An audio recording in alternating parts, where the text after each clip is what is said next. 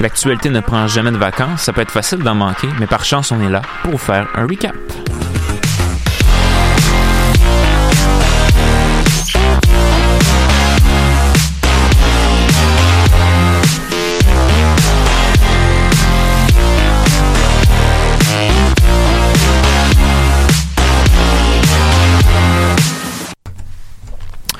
Bonsoir à tous et à toutes. Et oui, bienvenue à cette quatrième saison déjà du Recap. Euh, Je me nomme, je suis Julien Rancourt, vous me reconnaissez. C'est moi qui faisais les chroniques euh, sportives euh, durant les dernières saisons et aujourd'hui, c'est moi votre nouvel animateur pour cette semaine. Faut dire que s'en est passé beaucoup de choses durant les dernières semaines, voire les derniers mois, durant tout l'été, où on était absent. Mais par chance, nos collaborateurs, collaborateurs, dis-je bien, nos collaboratrices, tout étoiles sont de retour. Autour de la table, justement, Nicolas, bonsoir. Bonsoir Julien, Ça va bien? ça va bien toi? Merci. Tim, Yo! de retour, notre collaborateur politique, un de nos collaborateurs politiques, parce qu'à ma gauche, j'en ai un autre. Bruno, bonsoir. Bonsoir, bonsoir. Et finalement, la dernière, et non la moindre, notre récap culturel en chef, Laurence, bonsoir. Bonsoir, bonsoir. Aux multiples dossiers, comme d'habitude. Je suis pas juste le récap culturel, pas une femme d'une seule chose. C'est vrai, une femme à tout faire, comme on dit. Je suis pas sûr que c'était mieux ça, mais bon, whatever. Non, c'est pas grave, mais alright, on va se reprendre, c'est la première, c'est juste une question d'habitude. On va y aller. Bon, la présentation est faite maintenant. Je vous rappelle le concept de l'émission pour ceux qui se joignent à nous pour la première fois. Le concept est simple, et bien le recap, euh, on se donne rendez-vous à chaque semaine, à chaque lundi soir, de 17h à 18h. Vous nous écoutez pour savoir tout ce qui s'est passé dans l'actualité de la dernière semaine. On vous fait un recap, donc un récapitulatif, que ce soit au niveau politique, au niveau culturel, au niveau sportif, au niveau économique, etc. Des sujets, on en a tout le temps. Vous pouvez nous écouter soit sur euh, par Facebook Live ou bien encore sur le site de la radio, soit choc.ca. Et aujourd'hui, euh, oui, on commence en force avec euh, Tim. Ouais. Faut dire que pendant qu'on était en vacances cet été, il y avait comme toujours autant d'actions au sud de la frontière aux États-Unis. En vue des élections de 2020, il faut dire que les débats se sont multipliés durant la période estivale. Et Tim, tu nous fais un résumé de la situation. Ouais, Julien, ça me fait plaisir de revenir au recap pour une nouvelle saison. Et pour bien faire, ben, je vais reprendre ma couverture de la politique américaine. Enfin, pour cette semaine, en tout cas. Puis, si vous trouviez que la situation dans la Maison-Blanche et au Congrès, ça ressemblait plus à un shit show qu'un gouvernement fonctionnel lorsqu'on s'est quitté au printemps, bien, n'ayez crainte. Rien n'a changé et je vais probablement avoir autant de matériel qu'à l'habitude, sinon plus. Bon, ok, plus sérieusement, l'été a rapporté une conclusion à l'affaire du rapport Mueller. Alors que le procureur spécial Robert Mueller a non seulement émis un communiqué le 29 mai où il a dit si notre équipe avait l'assurance que le président n'avait pas commis de crime, nous l'aurions mentionné dans le rapport. Ça veut tout dire. Il a aussi témoigné devant le Congrès le 24 juillet dernier, là où il a confirmé que Donald Trump pourrait être poursuivi pour entrave à la justice à la fin de son mandat si le département de la justice le voulait bien. Et on a aussi dit que si on voulait agir maintenant, ça serait au Congrès de procéder par impeachment. Donc, le résultat, c'est qu'il n'y a aucune opinion qui a changé dans les deux camps et on aura fait du surplace, en quelque sorte, dans ce dossier-là. Parce que euh, il y a toujours certains démocrates qui disent qu'il faut empêcher le président de rester président. Et c'est encore la même soupe depuis que le président est en poste, en fait. L'été aura aussi été le théâtre des premiers débats pour les candidats démocrates pour l'élection présidentielle de l'an prochain. Il y en a eu deux jusqu'ici, chacun réparti sur deux soirs vu le grand nombre de candidats. Le premier, les 26 et 27 juin dernier, il n'a pas vraiment marqué les esprits, bien que la candidate Kamala Harris ait vertement critiqué le favori des sondages, Joe Biden, pour ses vieilles positions sur la ségrégation raciale aux États-Unis. Parce que Biden, dans les années 70, s'est allié avec des gens en Californie qui étaient carrément ségrégationnistes. Faut croire que le passé rattrape toujours. Le deuxième débat aura surtout été l'affaire d'un seul sujet le système de santé américain et la possibilité d'avoir un système public. Il y a deux points qui revenaient sur cette question-là. Est-ce que c'est faisable aux États-Unis d'avoir un système de santé publique? Et est-ce que c'est vraiment ce que le peuple américain veut? Est-ce qu'il est intéressé par cette idée-là? La candidate Elizabeth Warren a relancé une des meilleures répliques à un des modérés, John Delaney, en disant Et je vais la garder en anglais parce que c'est vraiment magique comme citation. I don't understand why anybody goes to all the trouble of running for president of the United States just to talk about what we can't do and shouldn't fight for. Dans le fond, ça veut dire que je vois pas pourquoi tu te présentes à la présidence si tu nous dis ah on peut rien changer et ah non on devrait pas faire ça ou on peut pas faire ça. Dans le fond, elle, elle veut vraiment des actions concrètes. Ça prend. Euh, Elizabeth Warren, c'est une des. Ben, en fait, c'est une de ceux avec Bernie Sanders qui est le plus, on va dire, à la gauche, si on peut dire ça comme ça, si on peut dire ça d'un politicien américain à la gauche. Euh, elle veut justement un système de santé beaucoup plus public. Elle, elle est une de celles qui veut une, une révolution au niveau de l'économie pour qu'elle soit plus verte. Ce serait Donc- quand même un sacré power couple, là, comme Bernie Sanders et Ah, Warren ensemble. Moi, je, je stand pour ça. ça serait quand même très très fort. Mais on n'est pas rendu là encore parce qu'il y a encore plusieurs débats et on aura au- ça va il reste encore pratiquement un an de débats et d'élections euh, primaires avant d'avoir véritablement le candidat démocrate. Euh, donc, euh, justement, avec la situation de Warren, on s'entend que le ton est donné entre l'aile modérée du, du parti qui comprend notamment Joe Biden, Peter Buttigieg, Kamala Harris, et les plus, euh, les plus, on va dire, progressistes comme Bernie Sanders, Elizabeth Warren et Andrew Yang.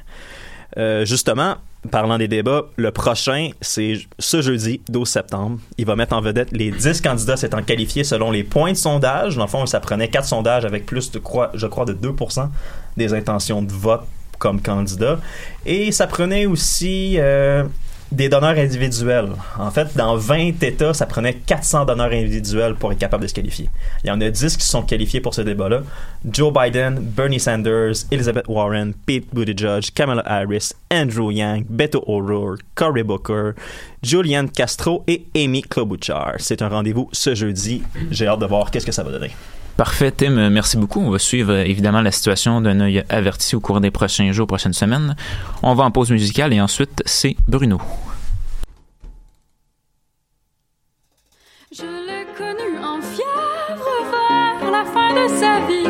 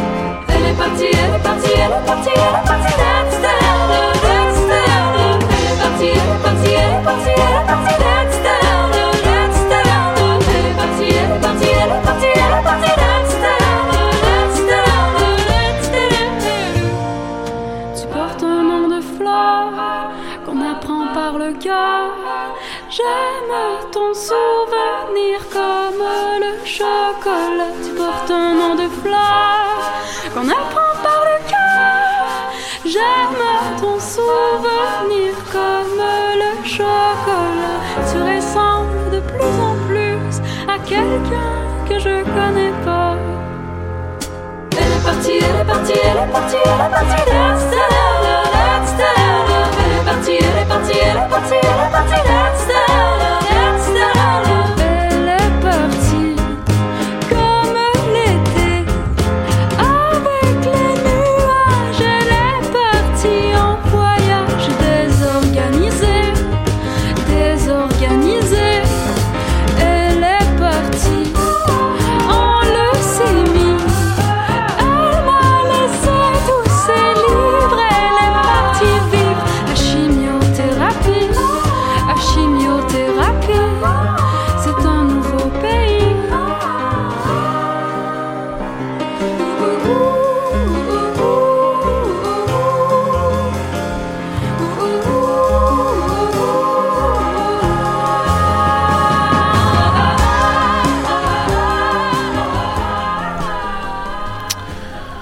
de retour au recap, euh, une autre chronique politique de Bruno, une autre chronique de sujets très légers, n'est-ce pas? Au menu aujourd'hui, tension à Hong Kong et à nouveau le Brexit. À toi, Bruno. Excellent, Julien. Donc, euh, avant la rencontre, avant l'émission, on avait décidé de parler un peu des sujets de l'été, euh, de l'été 2019, pour faire un petit recap. Euh, mauvais jeu de mots. Alors, l'événement de l'été, vraiment, pour moi, ça a été la crise politique à Hong Kong. Malgré que ça, dé- débutait en mars, euh, c'est vraiment que été un sujet qui a été transversal à tout l'été et qui mélange à la fois gouvernement autoritaire, le tigre chinois, démocratie, manifestation, mouvement civique et plein d'autres. Tout a commencé en mars lorsque la dirigeante, Carrie Liam, a présenté un projet de loi permettant l'extradition des gens accusés en Chine continentale provenant de Hong Kong.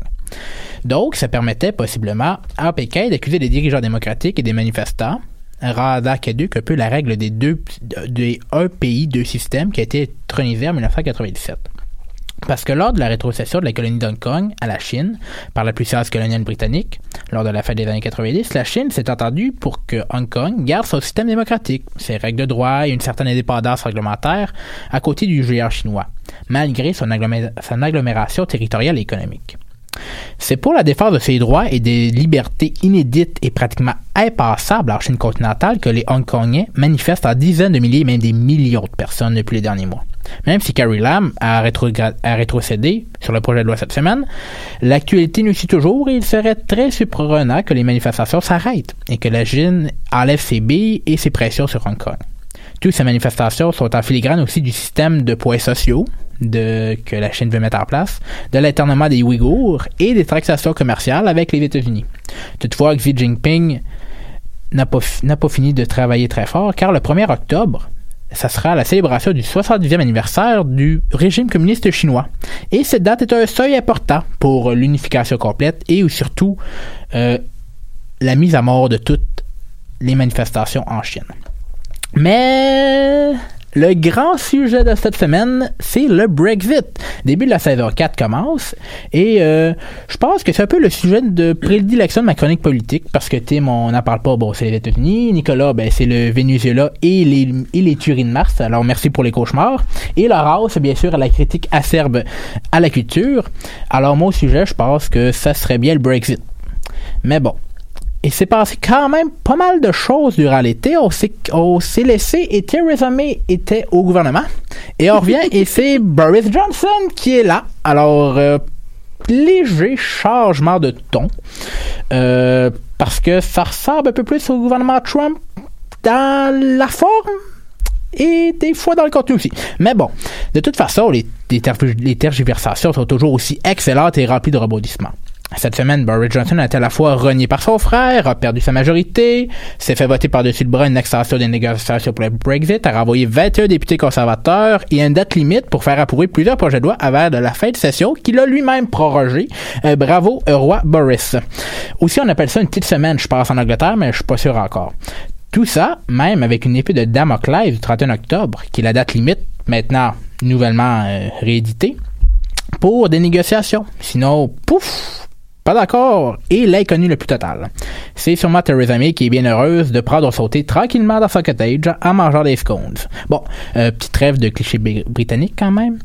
Boris Johnson, malgré sa semaine léthargique, est très chargé, aura toutefois quelques éléments pour se réconforter. La Banque d'Angleterre a révisé ses chiffres sur les effets désastreux du Brexit sur le taux de chômage et la baisse du PIB. On parle plus d'un taux de chômage de 8,5%, parce que présentement il est de 5%, mais bien de 7%, et à peu près une baisse un peu moins du taux du PIB après le Brexit. Donc c'est petit encouragement tout, tout petit. Euh, toutefois, Boris Johnson a perdu pas mal tous ses atouts cette semaine, je vous dirais. Le gouvernement conservateur a perdu sa majorité avec la fraude et le renvoi. Le Parti conservateur de, Bo- de Boris Johnson n'a plus le contrôle sur l'agenda gouvernemental et surtout n'a plus le contrôle sur le, le déclenchement d'élections anticipées qui donnerait à Boris Johnson une force et surtout une majorité au gouvernement. Ouais, Surtout à la. Chambre des communes. Oui, c'est ça, c'est gagne. Mais, mais, mais, mais, mais, mais, les sondages portent quand même Boris Johnson gagnant. C'est peut-être parce que la nature, la nature a horreur du vide. Parlez-en à Jeremy Corbyn. C'est peut-être une bizarre de mécanique électorale, mais c'est le lot des électeurs britanniques parce que le vote du Brexit a eu lieu en été 2016. Ça va faire trois ans que le vote, le référendum a eu lieu. J'avais oublié que ça s'était passé en 2016. Ça fait tellement longtemps. Ah, c'est Oh, mon fou, c'est c'est idiot à quel point ça s'éternise. C'est- Je comprends. Il y a quelqu'un à quelque part qui fait en sorte que ça fonctionne pas. hein. Parce qu'on a beau ne- être d'accord ou pas avec cette décision-là, le fait qu'elle soit pas encore appliquée après trois ans. Je veux bien qu'il fallait négocier avec l'Europe, mais là, les Britanniques sont en train de se tirer dans le pied. Mais je pense aussi qu'il y a une partie de- des dates limites qui a comme été que là, les, les Britanniques ont été comme, bon, ok, la date limite, ça vient, j'ai pas le choix de faire ça. Il y a eu des changements de trois premiers ministres en trois ans. Euh, il y a eu des élections, etc., etc. Fait qu'il y a- eu tout un changement additionnel qui s'est déroulé, mais tout de même, le Brexit, le hard Brexit, la sortie sans accord, c'est tout de même populaire chez une certaine frange de la population et ils la veulent, cette sortie de l'Union. Toutefois, comme la nature a horreur du vide, euh, Jeremy ne deviendra peut-être pas premier ministre britannique et Boris Johnson aurait des bonnes chances. Mais jeudi, à propos du rapport du Brexit, Boris Johnson a dit, un peu à une déclaration à la Donald Trump, je préférais être mort au fond de fossé plutôt que de reporter le Brexit. Ben, pauvre Boris, la Chambre des communes en a décidé autrement. C'est alors à suivre, Julien, parce que autant Boris Johnson que le Brexit, c'est possible que les deux finissent dans le fossé. Bien, merci beaucoup, Bruno. C'est, comme tu as dit, un autre feuilleton qu'on va devoir suivre de Parce que- près. Si j'ai bien compris, là, les lois, il y a une des lois qui a été votée cette semaine que c'est carrément ils ont, les Britanniques ont pas le droit de sortir sans. Ben, le Parlement britannique a voté une loi comme de quoi que on- il y avait pas le droit de sortir sans accord, c'est ça? Euh, j'ai, j'ai, j'ai pas vu cette information-là, mais quand même, une loi, ça peut revirer de bord. Ouais, non, tu peux la revirer, Ouais, puis là, faut que ça, encore. faut que ça reçoive la faction royale, faut que ça passe à la Chambre des Lords. Fait qu'il y a plusieurs, me semble, anicroches institutionnelles qui pourraient faire comme ça pourrait pas se passer, là. Fait qu'il y, a- aïe, il y a- il y a ça, là. Ouais. Donc, euh, merci beaucoup, euh, Bruno. On va en pause musicale au retour. C'est le récap culturel de Laurence. Je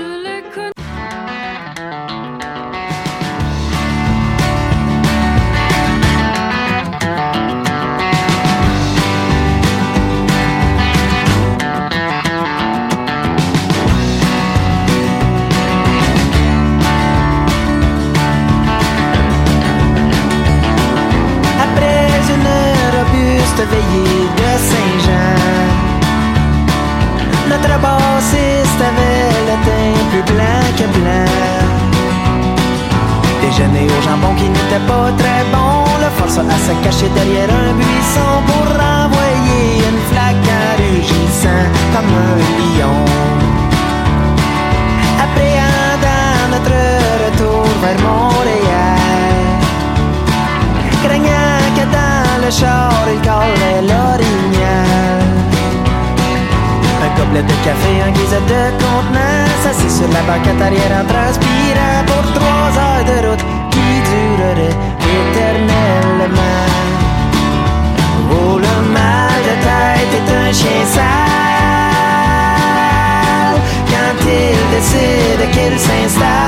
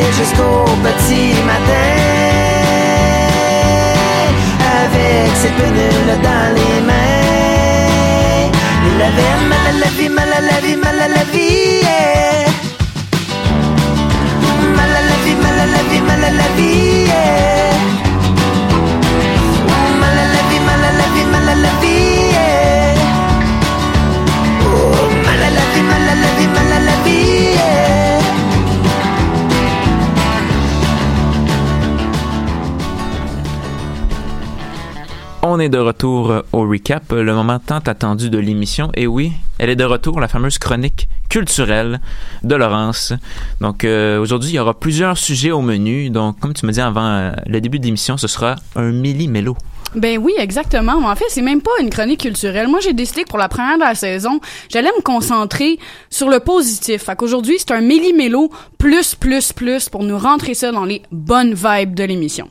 Fait que tout d'abord, bien le bonjour à vous, euh, chères auditrices et auditeurs, et tout ce qui se trouve entre les deux et à l'extérieur euh, des deux. Bref, aux gens qui sont heureux de notre retour sur les ondes web. Bienvenue. Aujourd'hui, à l'instar de mes collègues, j'ai décidé de faire un recap de ce qui s'est passé cet été, naturellement, mais un recap un petit peu spécial. Fait que j'ai choisi d'axer, comme je vous l'ai dit, mon segment sur le positif, qui est peut-être un petit peu passé sous les radars des gens, ou pas du tout. Mais en fait, c'est vraiment les gens dont le fil d'actualité Facebook était envahi de fausses photos des feux en Amazonie pendant qu'ils testaient les différentes sortes de marijuana de la SQDC. Vérifiez toujours vos sources, les amis. C'est vraiment super important. C'est, je dirais même que c'est quasiment aussi important que de ne pas permettre aux fermiers de brûler le trois quarts de la plus grande forêt de la planète. Mais bon, ce message est adressé à Monsieur Jair Bolsonaro. Euh, par ailleurs, j'espère que vous êtes bien confortable dans votre lit d'hôpital pendant que vos compatriotes sont en réunion pour tenter de sauver euh, l'Amazonie. C'est vraiment dommage qu'une euh, chirurgie ajouter les guillemets, euh, vous ait empêché d'être présent. On pourrait presque croire que vous vous en foutez. Donc bonjour, monsieur Bolsonaro. Fait que bref, oui, le positif, parce qu'on en manque dans nos vies et que je me fais un devoir de vous recalibrer le chagrin de la tête par ma chronique. Fait que tout d'abord, la meilleure nouvelle de l'année, le recap est officiellement de retour. Wouhou! Quatrième saison à notre actif. Petit applaudissement bien discret pour pas faire euh, piquer nos micros. Mais plus sérieusement, en premier temps, euh, Montréal va accueillir à bras ouverts la jeune Greta Thunberg le 27 septembre prochain. Ça a été confirmé euh, aujourd'hui. Pour ma part, euh, déjà que je serai en train de manifester aux côtés de ma précieuse maman, j'ai franchement hâte d'assister à un câlin Thunberg massé. Ça risque de faire exploser Instagram et le Twitter de Maxime Bernier, ce qui est encore un point positif, je dois le souligner. Donc, l'iconique Greta prendra donc part à l'énorme marche pour le climat du 27 de ce mois. À noter que 38 000 personnes ont déjà cliqué participe à l'événement. Ça risque donc de prendre une envergure internationale, euh, tout ça. N'oubliez pas d'être conséquent, par contre, euh, chers concitoyens euh, manifestants. Utilisez du carton recyclé, recyclé pardon, pour créer vos pancartes. Hein? Quand même, avec vos slogans éloquents, on essaie, on traîne ses gourdes, on évite de répandre vos déchets Tim Hortons au cours de la marche. Pardon. C'est vrai que c'est le fun de grignoter un petit boston à l'érable quand tu prends part à un mouvement planétaire, mais c'est plus le fun quand tu ne fais pas ce que l'homme blanc fait depuis des centaines d'années, c'est-à-dire salir son environnement à chaque pas où il marche. Fait qu'en deuxième saison, euh, en deuxième temps, pardon, euh, grosse saison estivale pour les femmes en tout genre. Je suis quand même très fière de le préciser. Je me suis sentie célébrée de toutes parts. Ça m'a presque fait oublier l'inégalité salariale de 30% au Canada. Presque, dis-je. Je vous fais ça rapide parce que, ben, en fait, je sais pas vraiment pourquoi. Peut-être que si je vous parle trop de femmes, ça va avoir des répercussions à l'international et démarrer un mouvement inarrêtable de renversement politique et de suprématie, suprématie féminine. Qui sait, rêvons grand. Enfin bref. La Coupe du monde féminine de football a battu des records d'audience avec plus d'un milliard de téléspectateurs, incluant les plateformes en ligne, euh, mais pas streaming illégal. Fait que d'après moi, ça doit atteindre des milliards de milliards, si j'estime ça euh, selon mes capacités. À noter le 13 millions de personnes qui ont, qui ont regardé la huitième de finale qui opposait la France et le Brésil, diffusée sur la chaîne française.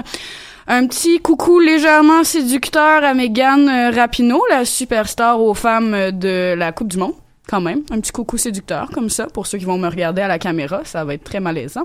Fantastique performance, fantastique représentation de la communauté LGBTQ+ et un fantastique doigt d'honneur adressé au président des États-Unis qui, entendons-nous, euh, le mérite bien. Si on reste dans le sport, euh, bon là, ça a pas vraiment passé sous les rapports, sous les radars, pardon, mais il faut que je le mentionne. Un bravo tout spécial à Bianca Andreescu. Quand même, quand même, célébrons-la, qui a ravi le cœur des Canadiens en démolissant la grande Serena Williams lors de la finale du US Open, en plus de remporter ça comme une championne alors qu'elle n'a que 19 ans. Hein? 19 ans quand même. Elle s'est hissée au cinquième rang mondial. Damn, Bianca, merci de nous rappeler qu'au moins, si on ne gagne pas de coupe, de coupe Stanley depuis ma naissance, on arrive tout de même à triompher dans d'autres sports. Fait que toujours du côté de ces chères dames, je mentionne qu'une femme a été nommée pour la toute première fois à la tête de la Commission européenne. Euh, ça aura quand même pris 48 heures de marchandage et une nuit complète de négociations de la part des dirigeants de l'U- de l'Union européenne pour décider que l'Allemande Ursula von der Leyen se retrouve en poste. Par ailleurs, dans la même nuit, une autre femme fracasse le plafond de verre. Il s'agit de Madame Christine Lagarde, qui a hérité de la Banque centrale européenne. Yes, plus de femmes au pouvoir qui ne sont pas des Merkel ou des Le Pen de ce monde, il faut le souligner. Maintenant, dans le coin de la communauté LGBTQ+, euh, faut noter le tout premier défilé de la fierté gay organisé en Bosnie, où se sont présentées plus de 2000 personnes. Aussi, une décision de la Cour suprême du Brésil de rabrouer le maire ultra-conservateur de Rio de Janeiro qui voulait retirer une bande dessinée qui contenait une image de deux hommes qui s'embrassent. Ça a l'air que ça l'a choqué, il a pas aimé ça.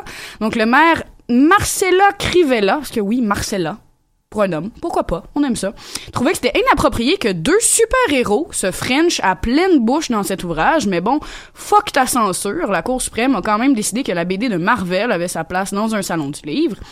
Finalement, des centaines d'hommes et de femmes se sont déplacés dans les différentes célébrations de la fierté pour offrir des mom hugs et des dad hugs aux participants qui sont rejetés par leur famille. Ce sont donc des parents euh, qui se mettent sur les bords du défilé puis qui sont là à accueillir les participants qui ont besoin de câlins parce qu'on les aime pas dans leur famille. C'est un mouvement qui prend de l'ampleur sur la planète et ça me réjouit sans fin. C'est d'une beauté sans nom. Je me retiens de pleurer à chaque fois que j'y pense. Finalement, quelques nouvelles en vrac. Une tortue des Galapagos que l'on croyait éteinte depuis 1906 n'est pas en danger et serait activement en train de procréer. Let's go girl. Malgré tout ce qu'on peut croire, euh, la Terre se verdit de jour en jour puisqu'il y a 5% de plus de végétation sur la planète en 2019 à ce jour. Les attaques terroristes sont en baisse, je pense que c'est bien, et ont atteint leur plus bas niveau depuis 2011. Le Canada a passé une loi qui stipule que la captivité et la reproduction forcée à des fins de divertissement des dauphins et des baleines est tout à fait interdite. Fuck Marineland, fuck SeaWorld et tutti quanti, c'était mon segment éditorial. Le nombre de suicides est en baisse dans les stations de train japonaises. L'Écosse a planté 22 millions de nouveaux arbres l'année dernière. Puis sur cette note plus que positive, à la semaine prochaine les chums. Écoute, euh, merci Laurence, tu nous as encore une fois euh, subjugué par la beauté de cette euh, première chronique culturelle euh, de notre quatrième saison. On fait une autre pause musicale et au retour, c'est l'économie avec Bruno et les sports avec Nicolas.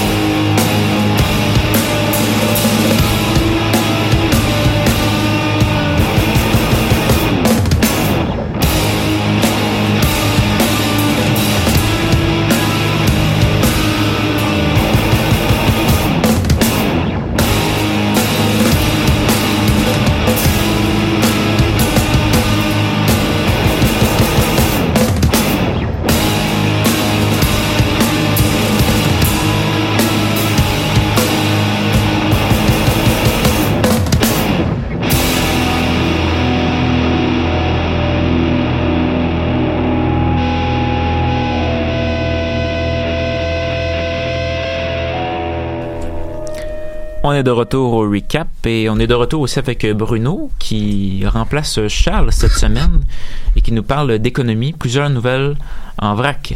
Bruno. Effectivement, Julien, je vais essayer de m'insérer dans les grands souliers de Charles en économie.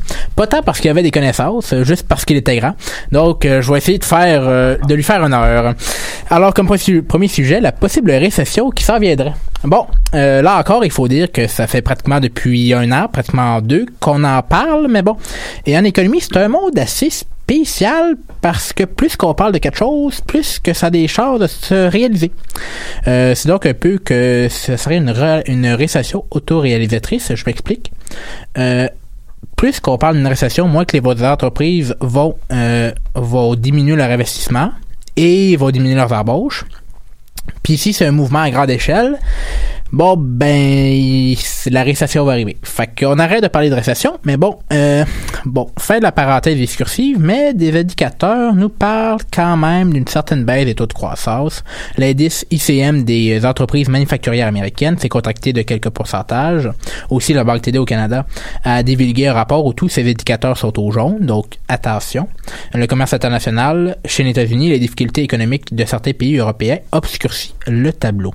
Et pour en remettre à propos des tarifs sino-américains, le président Donald Trump a fait aller ses pouces sur son téléphone, on n'était pas habitué, euh, pour menacer les Chinois de nouveaux tarifs si, euh, si leur arnaque, entre guillemets, à propos du déficit commercial continuait. Toutefois, le gouvernement chinois envoie quand même des, beaux messages parce que les négociations pourraient survenir d'ici le début octobre entre l'administration américaine et les Chinois. Les décisions semblent donc le continuer euh, malgré la partie de ping-pong que se jouent les deux géants économiques à coup de tarifs et de surtaxes douanières. Juste rappeler que les premières victimes de ces surtaxes protectionnistes sont les entreprises américaines eux-mêmes. Euh, et donc, avec toute cette tergiversation, la Banque du Canada a décidé de garder ses taux d'intérêt à 1,75 avec possibilité de baisser le taux d'intérêt selon ce que pensent les économistes, au cas où l'économie canadienne et mondiale se rétracterait. Toutefois, la position de la Banque centrale, malgré plusieurs questionnements, est modérée. Elle contrebalance chaque nuage par une certaine bonne nouvelle. Les prochains mois seront donc assez intéressants de ce point de vue et prochainement, euh, ben, peut-être dans les prochaines semaines, je vous expliquerai l'effet de ce taux d'intérêt de la Banque du Canada sur votre portefeuille et sur l'économie au grand complet.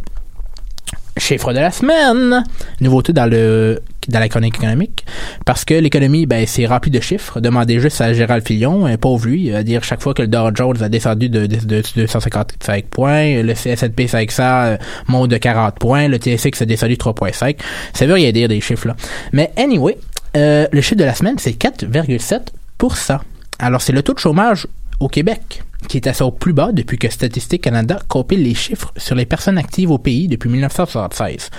Ça peut paraître beaucoup que moins d'un Québécois sur 20 soit sans emploi, mais il faut enlever dans le calcul les étudiants, les personnes âgées, les chômeurs et le, le personne en chômage se définit comme des personnes cherchant un emploi activement lors des quatre semaines précédant le recensement.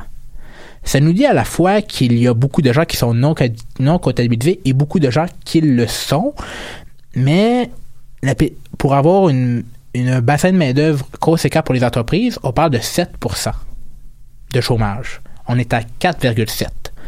C'est donc, été vraiment un sujet de l'été, par contre, la pénurie de main-d'œuvre, et ça va continuer pour les prochaines semaines et sûrement les prochaines années.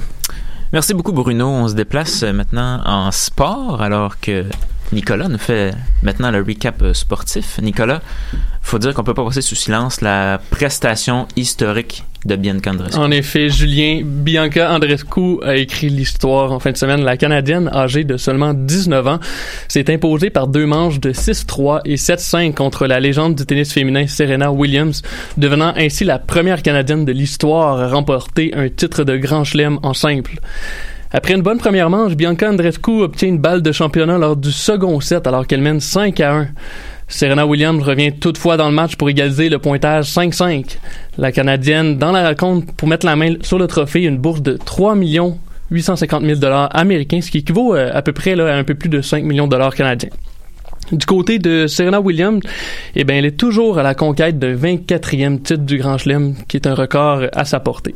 On se rappelle d'ailleurs que les deux joueuses s'étaient affrontées à la Coupe Rogers en août dernier, et la Canadienne avait remporté le tournoi après un abandon de Williams en début de première manche.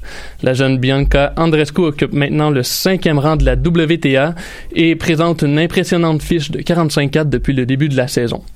On se rappelle que la Canadienne était classée 152e mondiale au 1er janvier 2019. Pour sa part, Serena Williams chute à la huitième position.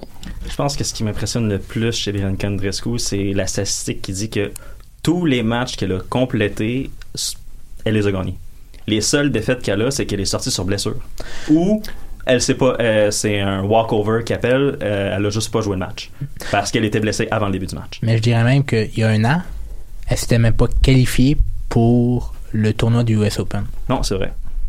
Elle n'a même pas traversé les La qualifications. C'est C'est impressionnant. complètement incroyable. Tout à fait. Et si on s'en va du côté des hommes, le US Open s'est terminé avec la finale entre Rafael Nadal et Daniil Medvedev. L'Espagnol a remporté les deux premières manches par des pointages de 7-5 et 6-3. Medvedev s'est repris en milieu d'engagement en offrant deux bonnes manches de 7-5 et 6-4, mais c'est finalement Nadal qui met la main sur la victoire avec une manche ultime de 6-4. Rafael Nadal occupe le premier rang de l'ATP alors que Daniil Medvedev prend la quatrième position. Du côté du Canadien Félix Auger Aliassim, qui a baissé pavillon au premier tour face à son compatriote Denis Chapovalov, eh bien, il occupe le 16e rang au classement général. On parle maintenant de NFL, la saga Antonio Brown. Les Raiders d'Oakland ont mis fin justement à cette saga euh, samedi puisqu'ils ont libéré le receveur éloigné après que celui-ci en ait fait la demande sur son compte Instagram. Quelques heures après le rachat, les Patriotes de la Nouvelle-Angleterre ont annoncé avoir accordé un contrat d'un an à Brown d'une valeur de 15 millions de dollars et attention, un boni à la signature de 9 millions de dollars.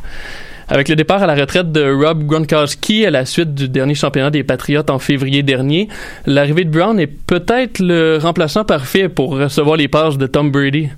On se souvient que Brown a été mis à l'amende par les Raiders après une dispute avec le directeur général de l'équipe Mike Mayock. En plus de ça, au début août, il s'était opposé au nouveau règlement de la NFL concernant le port de certains casques. Il avait menacé de ne pas se présenter au camp d'entraînement des Raiders.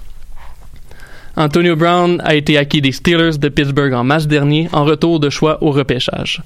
Toujours dans la NFL, les Dolphins de Miami ont subi, attention là, une écrasante défaite de 59-10 hier face aux Ravens de Baltimore.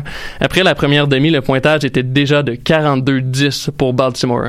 Et il y a plusieurs joueurs des Dolphins qui auraient demandé après la partie à leur agent d'être échangés parce qu'ils croient que l'équipe d'entraîneurs n'est pas sérieuse pour gagner des matchs cette saison. Ben, c'est pas juste l'équipe d'entraîneurs, c'est le, c'est le, le management de l'équipe. La mentalité en fait, on- de- Ben, en fait, c'est que cette saison, les Dolphins ont dit, bah, on rec- c'est comme un peu dans la NBA, dans, la- dans les ligues nationales de hockey.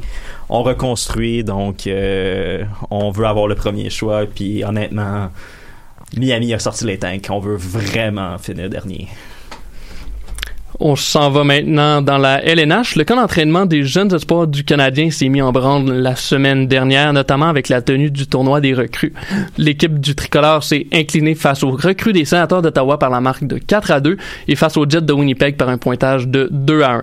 Le camp d'entraînement se poursuit au cours des prochains jours et la troupe de Claude Julien affrontera les Devils du New Jersey le 16 septembre prochain pour le premier match hors concours de la saison. Et une annonce au cours des dernières heures, l'Impact de Montréal a nommé Esteban Gesto comme adjoint à l'entraîneur-chef Wilmer Cabrera. Esteban Gesto est réputé en Amérique latine et il a travaillé avec plusieurs équipes nationales. Merci beaucoup, Nicolas. Au retour euh, de la pause musicale, c'est la discussion.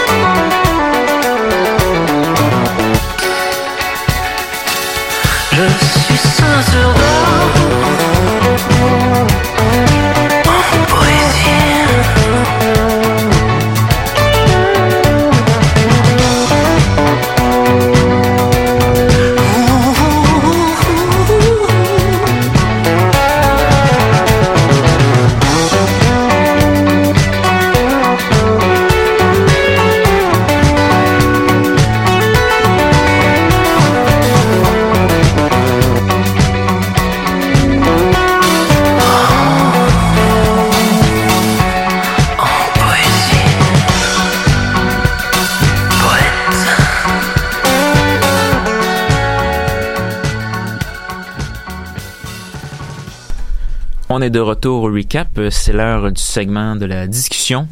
Écoutez, on en a beaucoup entendu parler durant euh, tout l'été, la crise euh, des médias québécois, avec justement la faillite du groupe Capital Média de Martin Cochon, un groupe qui contient notamment La Voix de l'Est, La Tribune et compagnie.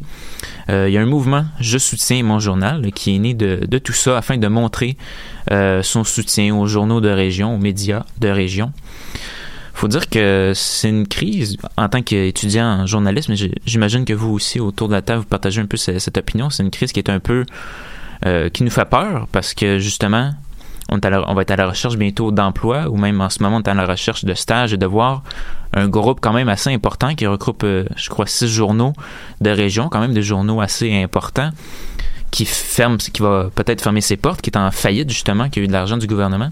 faut dire que c'est assez préoccupant pour nous euh, de chercher justement des emplois ou des stages, de voir que les portes ne s'ouvrent pas mais se ferment sur nous. C'est une situation qui peut justement être euh, préoccupante et de voir que les gens aussi bon, soutiennent leurs journaux avec euh, ce mouvement, mais de plus en plus on se tourne vers les gros médias, justement l'actualité, que ce soit sur Google, sur Internet, sur Facebook, et de voir que justement le mouvement des, des journaux régionaux, de l'information en région, des journaux papier commence à s'éteindre. Ben c'est aussi un peu la, la démocratie, pas seulement au Québec, mais aussi ailleurs, que ce soit aux États-Unis aussi, le mouvement de démocratie, donc le pouvoir des journalistes commence peut-être à s'éteindre au profit justement de certaines personnes qui se disent journalistes et qui donnent de l'information souvent qui peuvent être justement fausses, falsifiées sur euh, les réseaux sociaux, par exemple Facebook. Donc, euh, sais pas, qu'est-ce que vous en pensez, vous, autour de la table, de cette situation-là? Ben, c'est sûr que c'est pas des bonnes nouvelles pour personne. Parce que, ben, les. Ben, en fait, un des principaux, un des principaux problèmes, tu en as parlé un peu, c'est les, le fait que les gens ont plus confiance aux médias. Ils font plus confiance aux journalistes pour plusieurs raisons. Notamment parce que, honnêtement, je pense que les gens sont rendus à une époque où ils, sont, ils veulent juste euh, entendre ce qu'ils veulent bien entendre. Ouais, rapidement. Ils plus- veulent l'information Ben, vite. C'est pas juste de l'information rapide, c'est juste qu'ils veulent l'information qui confirme leurs idées, confirme leurs biais. Ils sont plus prêts à se faire confronter. Donc, euh, rendu là, ben, c'est se battre contre un public qui veut pas t'entendre. Ça devient vraiment difficile. c'est aussi que j'ai l'impression qu'on est prêt, par exemple, à payer pour euh, Netflix, Spotify un abonnement mensuel, mais qu'on n'est pas prêt à payer pour de l'information de qualité. Ça aussi, c'est un autre ça. problème. Ça, c'est quelque chose que je comprends pas. Prends Capital Média. C'est probablement les six plus gros journaux régionaux au Québec. On parle La Tribune à Sherbrooke, Le Soleil à Québec, La Voix de l'Est à Grimby, euh, euh, Le Droit. journal à- Le Droit. Euh, le droit, c'est à? Gatineau, à Ottawa. Gatineau, ouais. ouais, Gatineau, Ottawa. Le droit, on en parle Le du journal- Nouvelliste. le, le Nouvelliste à Trois-Rivières, puis le journal Saguenay. C'est si eux n'ont pas mis en place un abonnement, est-ce que l'abonnement les ferait survivre? J'en ai aucune idée. Mais qui n'a pas essayé en 2019, Ben, je trouve. Mais écoute, on peut se poser la question, comme tu disais, Nicolas, on parle de justement Spotify, Netflix, euh, par exemple, même The Zone, c'est toutes des plateformes numériques où ce qu'on doit payer un abonnement à chaque mois ou annuel pour avoir du contenu. Est-ce que la solution passerait pas par là, justement, pour les médias québécois? Mais encore là, faut rappeler que Netflix, Spotify font ses profits sur le dos de qui? Sur le dos des producteurs, des gens qui font le contenu. Spotify fait son argent sur le fait que les gens achètent plus de morceaux physiques, plus de CD. Fait que c'est les artistes qui sont payés des. Pour un artiste débutant, c'est beaucoup d'argent que Spotify lui Ben prend oui. là, pour euh, Taylor Swift, pour une Rihanna, tu sais, l'argent qu'elle fait sur Spotify, bon ben, elle s'achètera un autre char là, mais pour puis c'est la même chose pour Netflix, c'est quoi le coût que Netflix paye pour avoir dans son magazine de films Ouais, mais Ça, c'est un autre Je pense que c'est aussi un changement de mentalité. Netflix, Spotify, Spotify, surtout, c'est une autre histoire entièrement. Là. Non mais, le gars mais qui signe un contrat de disque, qui va vraiment avoir de la misère parce que en partant, les profits sont moindres, fait que sa compagnie de disque va avoir une grosse part de ce gâteau-là qui est plus petit. Mais le gars qui s'est découvert par SoundCloud, qui a les droits sur tous ses morceaux, Spotify va lui donner de l'argent pareil, fait qu'il sera pas trop dans le pétrin. lui. Mais je, mais je trouve que l'option quand même d'avoir peut-être un abonnement cumulatif à tous les journaux québécois pour 8,99, je pense pas que c'est l'idée du siècle non plus. Là. Ben, faire comme, ah, vous avez tout ce catalogue-là de journaux, vous avez l'actualité, le soleil, le droit, la presse, le devoir, le journal de Montréal, 16,89, vous avez tout durant un mois. Je pense pas que c'est réellement une bonne idée, là. Ben, le devoir a réussi à mettre un abonnement et les gens sont quand même satisfaits du. Ah oui. à- à- Regarde, à la- que, que je sais. La Le- presse avant avait aussi un abonnement. Quand c'était papier, il fallait que, Oui, mais- que tu payes pour Non, le mais. Si on, si on regarde le devoir, c'est un Ouais. abonnement qui ressemble beaucoup au New York Times.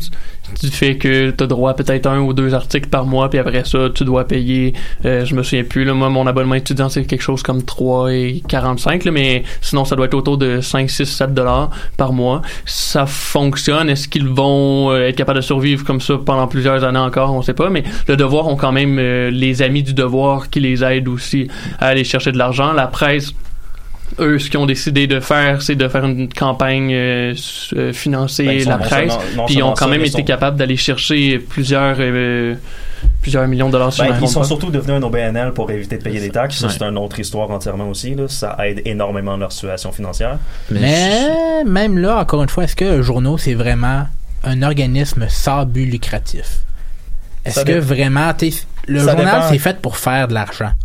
C'est pas fait pour être comme, ok, ben, je je vais être Au comme n'importe quel financier, Ça a organisme. toujours été une- Dans l'histoire, c'est vrai que ça a été souvent des machines à imprimer de l'argent, je suis d'accord. Oui. Mais au niveau culturel, c'est peut-être temps de réaliser que c'est assez important. Ouais. C'est peut-être là le shift à faire. Non, ça c'est clair, mais de là à faire, de là aussi à, est-ce que une aide, un financement de l'État va aider à la pérennité à plus long terme des journaux? Est-ce que vraiment le, les journalistes vont être, vont pas avoir un- ou le ou le, le- le rédacteur en chef va pas avoir un questionnement à faire? Ok, ben, si je vais avoir mon crédit d'impôt, si je vais avoir mon, mon petit nanan du gouvernement, est-ce que je vais pas, je vais pas faire des, des critiques trop trop acerbes? OK, parce que c'est pas déjà le cas présentement avec la presse qui critique jamais les démarrais, puis les journaux de Montréal, le Journal de Montréal, le Journal de Québec qui disent jamais rien sur Pierre Calpelado. Mais ça, c'est le propriétaire.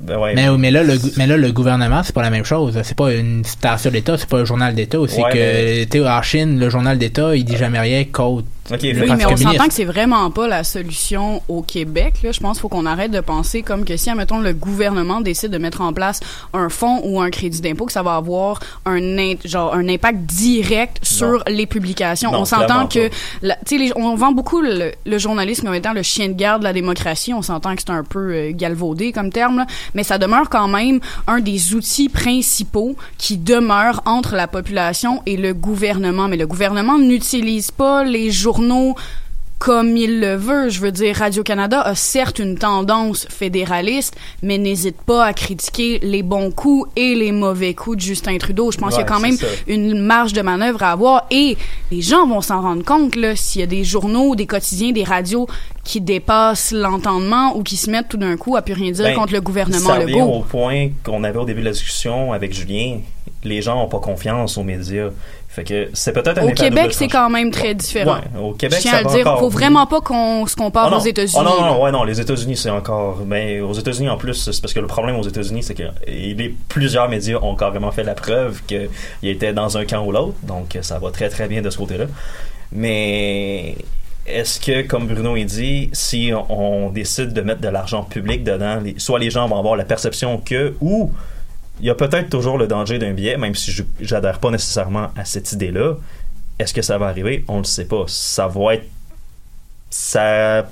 Ça pourrait arriver, même si j'y crois pas. Mais je crois qu'il y a assez de journalistes qui sont présents et intelligents et réactifs dans le marché qui vont regarder ça. Il y a des centres qui regardent ça. Il y a des centres d'expertise de journalistes. Il y a, il y a, Non, c'est ça. il y a vraiment des instances journalistiques oui. qui s'occupent de regarder ça aussi. Je veux dire, juste le conseil de presse, on s'entend qu'ils vont avoir l'œil là-dessus, mais je, je pense Ouais. malheureusement que ça passe nécessairement par, tu sais, pas trouver le coupable là-dedans, mais trouver un, voire plusieurs responsables. Faut que les gens, les consommateurs, soient responsables et écopent d'une certaine part de responsabilité, mais le gouvernement aussi. Ça peut pas être tout l'un ou tout l'autre. Ah, si le gouvernement met une mesure de l'avant, il faut par exemple qu'on restitue des abonnements payants pour certains quotidiens. faut qu'il y ait quelque chose qui se Ouais, passe. non. Faut, mais faut que ça vienne des deux côtés. Ah, absolument. En parlant justement de solutions, il y a une solution qui a été proposée. Bon, c'est peut-être pas la meilleure solution, mais c'en est quand même une.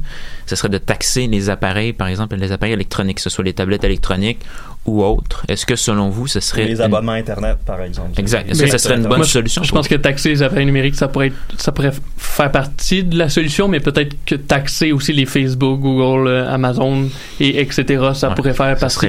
Je sais que le gouvernement Legault a dit bon, euh, c'est de nature euh, fédérale et on veut pas trop toucher à ça et etc.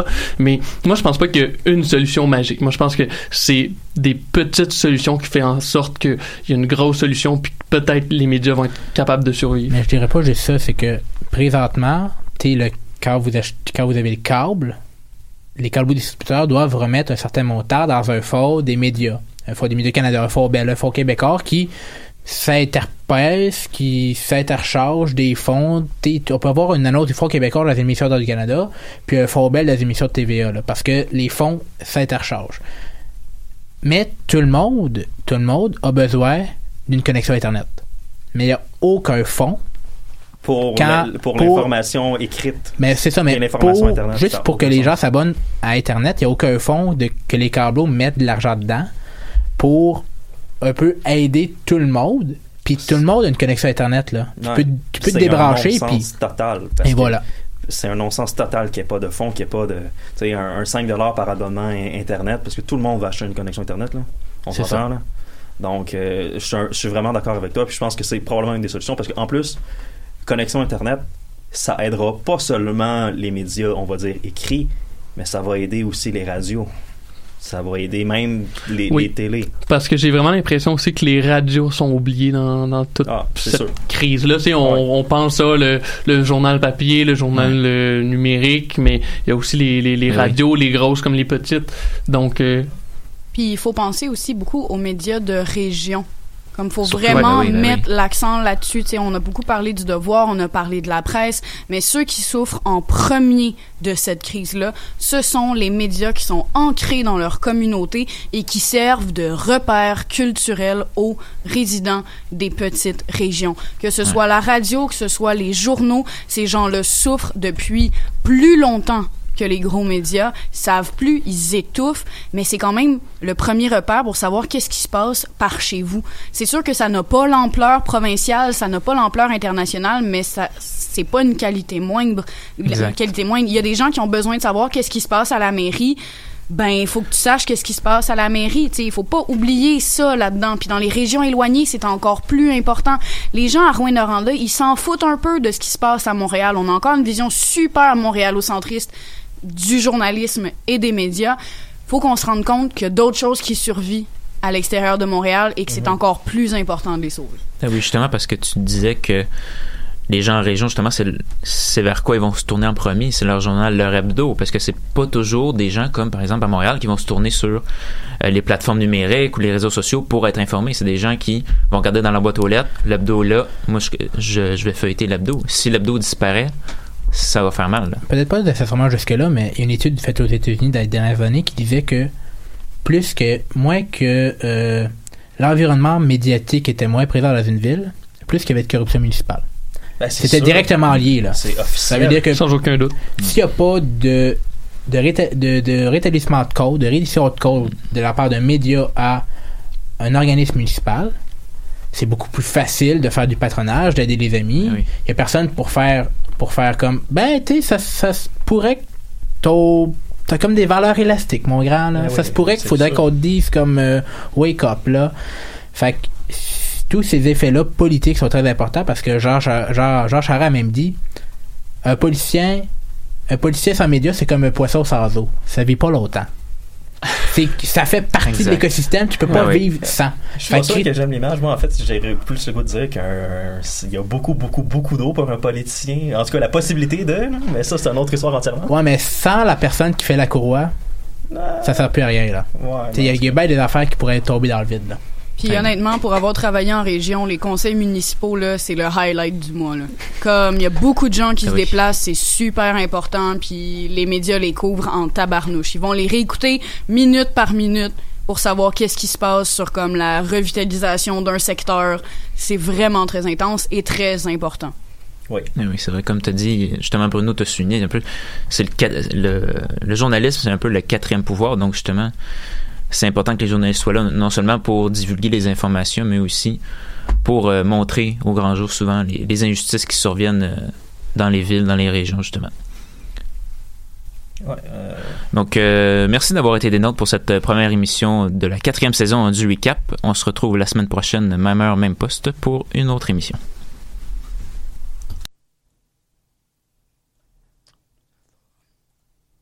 Tout va bien.